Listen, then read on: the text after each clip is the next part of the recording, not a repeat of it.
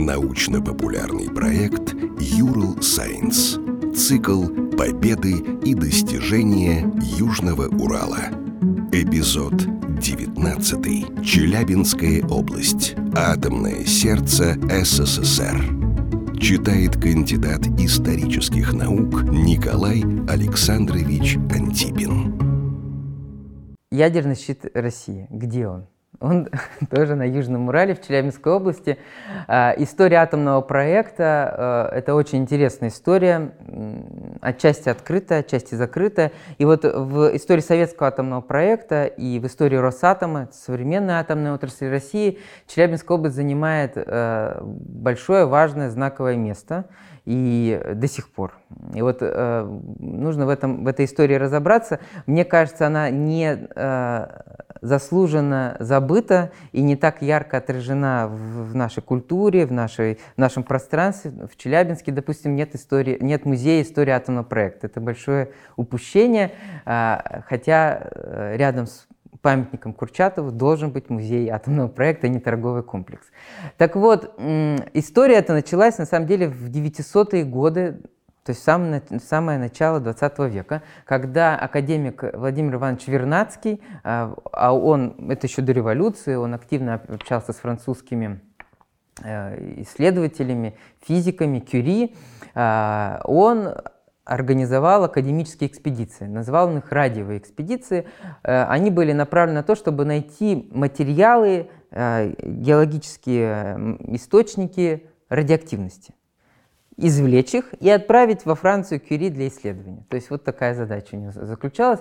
И он исследовал эти источники радиоактивности на Южном Урале в Эльменском заповеднике. Он их там нашел, он извлек эти материалы, отправил Кюри, Кюри изучали, получили Нобелевскую премию, все замечательно. Но затем наступили иные времена, и, э, и связано это было с развитием науки прежде всего, когда ученые осознали, что в атоме кроется невероятная сила, и при его расщеплении выделяется огромное количество энергии, и эту энергию можно использовать. И первоначально предполагалось, что ее можно использовать в военных целях. То есть все начиналось, конечно, вот с этой военной сферы. А, в конце 30-х годов свои а, атомные проекты были в Германии, во Франции, в Великобритании и в э, США. В СССР не было. В 30-е годы, несмотря на то, что Вернадский был жив, он в 40 году написал последнее письмо свое в Академию наук – а, он умер в 1945 году, но он уже был таким пожилым человеком, написал письмо с тем, что необходимо основать и развить, и как-то э, институциализировать это развитие э, изучения атомного ядра в СССР. Вот. И ну, как-то письмо это было прочитано, но не было никаких последствий. Началась Великая Отечественная война, Опять не до, не до того. Понятно, другие задачи стояли. Надо было танки производить, «Катюши», снаряды миллионы, миллионами э, и так далее. А, и в 1942 году э, на, под Ростовом на поле боя э, была найдена сумка немецкого офицера с планами, картами, документами, которые попали в нужные руки Флерову, потом они попали э, к специалистам, э, физикам, они изучили это и, и пришли к выводу, что немецкие э, военные и ученые э, занимаются атомной проблематикой, и они занимаются исследованием территории, они занимаются исследованием геологии, и э, это побудило советское правительство тоже инициировать такой процесс уже у себя в стране, и в 1942 году было принято решение о создании специального комитета, ну, комитета, который должен заниматься вот атомной проблематикой. Его возглавил э, Молотов, Вячеслав Михайлович Молотов, э, как э, администратор. И нужно было найти фигуру ученого, который бы тоже с точки зрения науки возглавил и э, руководил атомным проектом. И тут было несколько вариантов. Был вариант Капица, ученый, будущий Нобелевский лауреат, хотя свои открытия он уже сделал, за которые он получит Нобелевскую премию, такой интернациональный ученый, он отказался из-за того, что он все-таки за интернациональную науку. А, был вариант Иофия, пожилой академик, который тоже отказался, но предложил своего ученика Игоря Васильевича Курчатова.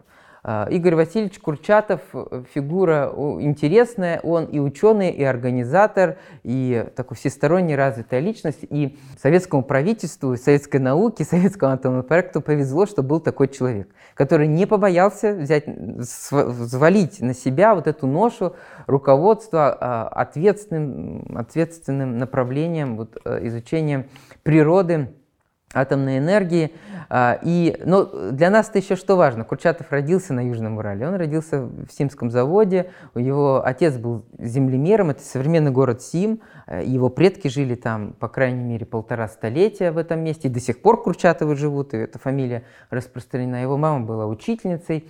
И вот в семье учителя и землемера родился будущий академик. А, трижды герой социалистического труда. И потом семья уехала в Ульяновск, ну, Симбирск, потом Ульяновск, потом э, Симферополь, потом он учился в Ленинграде, в Ленинградском политехе. И э, в годы войны он вместе с академиком Александром, тогда еще не, оба не академики, они просто физики, занимались размагничиванием э, кораблей в Черноморском флоте. Вот ученые, чем они тогда занимались. Получили за это сталинскую премию, за то, что они разработали технологию, чтобы мины вражеские не находили советские корабли, к ним не примагничивались и не взрывались, то есть не уничтожали. И в 1942 году они эту премию получили. И а, как Александров, так и Курчатов позже они пойдут вот в этот проект, окунуться в атомный проект. А, и был, была создана лаборатория, которую возглавил Курчатов. Из этой лаборатории вырос институт, сейчас он называется Курчатовский институт. А, но вот 42 год и 42, 43, 44, 45 год закончилась война, никаких результатов нет. То есть собираются данные. Советская разведка активно исследует э, э, работы и в Германии, и в США, и прежде всего в США огромный массив информации поступает в США и обрабатывает эту информацию Курчатов, делает записки и так далее. И, в общем, он был в курсе всего, что происходит там. Они думали, что никто ничего не знает, но на самом деле советская разведка, а, Фитин, Ахмеров и другие, они занимались исследованием этого вопроса, изучением и поставкой материалов. И вот 1945 год происходит событие, которое повернуло в корне отношение советского правительства, руководства к этой теме, к теме атомного проекта. А, август 1945 э, года американцы испытывают на двух японских городах атомное оружие. Это было испытание, то есть никаких военных задач тут не было. В общем-то, а, исход войны был предрешен. Понятно, уже СССР вступил в войну с Японией. Э, в общем-то, Япония в кольце. Но для США важно было показать достижения свои и силу оружия. И тем самым они уже работали как бы на перспективу, на то, что на мир, который будет после заключения мира, после э, победы. И этот, э, это испытание было направлено не столько на японцев, хотя тоже но и на ближайших союзников, прежде всего на СССР. Потом в 1946 и последующие годы американцы разработали ряд планов по атомной бомбардировке городов СССР. И мы тут несколько городов э, можем назвать, допустим, из ближайших к нам это Челябинск, это Свердловск, это Магнитогорск, это Нижний Тагил, э, это крупнейшие промышленные центры на Урале ну и другие, около 20 городов. Другой вопрос, как они могли доставить, и можно ли было доставить это оружие, большой вопрос. Потому что только на самолетах тогда доставляли, не было никакого баллистического оружия. А как э, долететь от границы до центра страны, э, это тоже э, ну, такой спорный тезис. Но тем не менее такие планы были и существовали. И э, в августе 1945 года э, Труман на конференции Потсдаме, где был и э, Сталин, он об этом сказал, что вот у, у США есть такое мощное оружие. И 20 августа 1945 года Сталин возвращается в Москву, он, э, ну, он а вообще это коллективный орган такой был, Государственный комитет обороны, учреждает специальный комитет, называется, специальный комитет, который должен был заниматься созданием советской атомной бомбы. И тут мы должны сказать об еще одном человеке, без которого советского атомного оружия не было, и не было бы советского, советской атомной отрасли, атомной энергетики а, и, и много чего. Это Лаврентий Павлович Берия. Фигура может быть противоречивая, но в, данном, в данной теме безусловно, тандем Берии Курчатова позволил создать за 4 года советское атомное оружие. Берия был великолепным администратором, он погружался в проблему, он доверял Курчатову, он позволял ему э, действовать в рамках вот, э, ограниченного вот этого поля ради достижения цели. Он смело решал проблемы, у него за спиной, за плечами был мощный ресурс наркомата внутренних дел – с его э, знаниями, специалистами, которые сидели в лагерях и которых можно было освободить, с его ресурсной базой и так далее. То есть это был мощный очень ресурс, и э, именно выбор э, назначения Берии э, на главу, вот, во главе спецкомитета, э, наверное, является ну, важным таким кадровым решением и обеспечил успех этого э, проекта. В августе 1945 года вот, а, наступает активная фаза э, э, советского атомного проекта, и э, Челябинская область, Урал, тут становятся такими важными элементами в этой системе. Дело в том, что нужно было, для того, чтобы создать э, атомную бомбу, нужно было разложить эту задачу на ряд, ряд маленьких задач. Должны были появиться целые отрасли экономики, отрасли промышленности, институты, э, там до 100 тысяч человек работало на одну советскую атомную бомбу, на первую. Вот. Э, то есть нужно было найти месторождение графита, очистить его, доставить на место. Нужно было сконструировать заряд. Нужно было э, плутоний произвести, нужно было собрать бомбу. И все это производили, производилось в разных центрах. Э, в Челябинской области было решено построить реактор, атомный реактор, ядерный реактор – а, вообще на Урале тогда было определено к строительству два реактора. В Свердловской области один и в Челябинской области. Но вот в Челябинской области он был запущен первым, а потом в Лесном, это э, город недалеко от Челябинской области, второй. А, плутониевый комбинат. Теперь это по Маяк, город Озерск. А почему именно на этом месте? И тут тоже есть своя аргументация. Во-первых, это в тот момент это центр страны. От всех границ максимально далеко. Но это не самое главное. Главное, здесь есть э, инженеры-строители, строители Челябинск-Туркстроя, которые в годы войны построили ЧМЗ в Челябинске. И эти кадры здесь есть. И они были пущены на маяк и строили э, там э, этот комбинат, плутониевый комбинат. Строительные материалы, инфраструктура железнодорожная, легко поставить все, что нужно. Энергетика, развитая энергетика. В годы Великой Отечественной войны Челябинская область получила 5 миллиардов капиталовложений в основные средства. Для Челябинской области это был период активного, интенсивного развития. То есть это прямо ну, современнейшее оборудование здесь, инженеры, все, все сконцентрировалось в регионе. И водные ресурсы. Для того, чтобы не случилось страшное, а, а реактор нужно охлаждать. В Челябинской области эти ресурсы были, а, озера, водоемы, и Озерск появился вокруг озер не случайно, для того, чтобы охлаждать реактор. Ну, режим секретности, естественно. И вот в начинается вот строительство э, ПО «Маяк», но до этого еще в декабре 40 Э, в декабре 1946 года в Москве был запущен опытный реактор F1. Э, он прямо в центре Москвы его поставили. Курчатовский институт. И он до сих пор там есть, он не действует, он музеифицирован. Но еще до начала 2000-х годов в центре Москвы действовал научный ядерный реактор. Он маленький, крохотный, он совсем крохотный. Но на нем, на этом реакторе обкатали вообще э, технологию управления ядерной реакцией. Как, как ей управлять. Или мы в больших масштабах допустим ошибку, или в маленьких. Другое дело, что это центр Москвы, но это вопрос уже другой. И вот 1 а, декабря 1945 года было принято решение о строительстве комбината одного и второго на Урале. А, и э, в июне 1948 года состоялся его пуск. 19 июня 1948 года Э, на маяке, тогда это комбинат или завод, э, или он назывался по-разному. База 10 он назывался, или завод номер 817, э, сороковка и так далее. Все для сохранения секретности. Он был запущен в июне 1948 года, в короткие сроки построен, академик, конструктор, Долежали его конструировал этот реактор. Огромный котлован 50 метров был вырыт. Это невероятные сложности, технические сложности объект. И началось производство начинки для бомбы. То есть вот с июня 48 года по август 49 года, фактически год, производилось, производился плутоний, пока его не накопили. А, вот в этот момент в Сарове, это э, Горьковская область, теперь это Нижегородская область, э, проектировался снаряд, а саму бомбу конструировал Духов. Николай Духов, который в годы Великой Отечественной войны танки конструировал здесь, в Челябинске.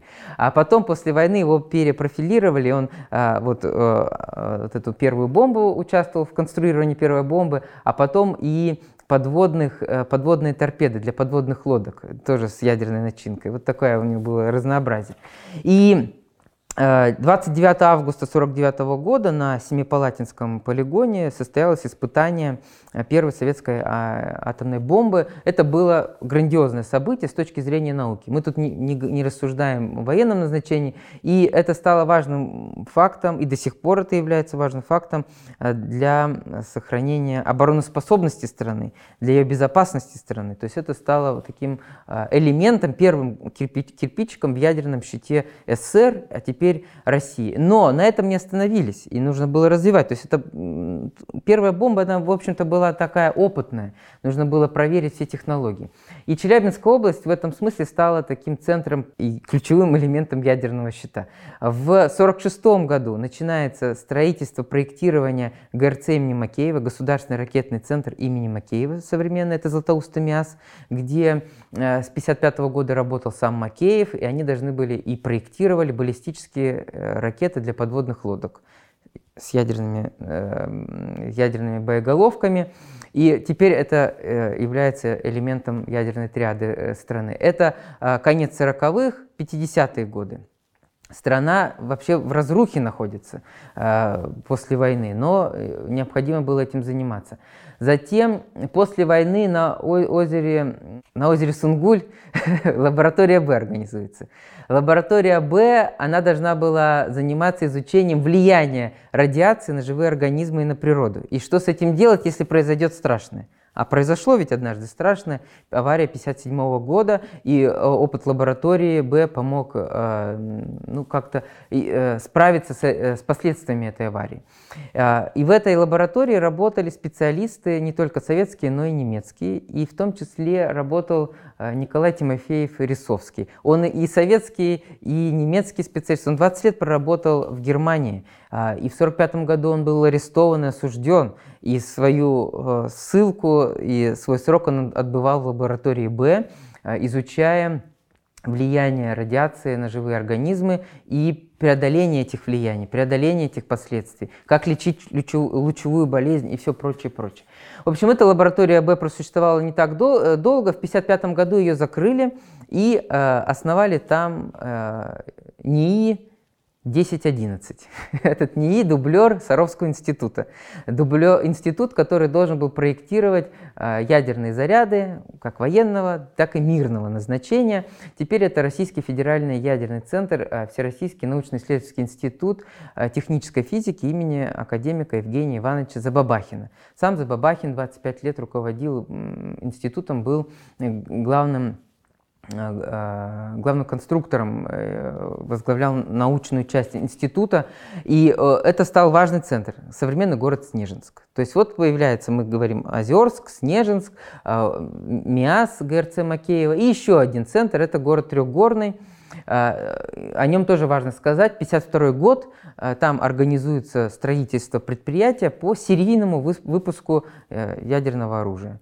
То есть получается замкнутый цикл Тут и конструкторская научная база, проектная база, э, техническая база, начинки и серийное производство. И поэтому вот история советского атомного проекта, она может быть далека э, для других регионов страны, но для Челябинской области это является частью, э, прям неотъемлемой частью нашей истории. И история атомного проекта это не только создание оружия, это не только история войны и милитаризма. Это прежде всего история науки, потому что э, ядром всего этого проекта, как э, вот в послевоенные годы, как э, в последующие десятилетия сейчас были ученые и остаются ученые.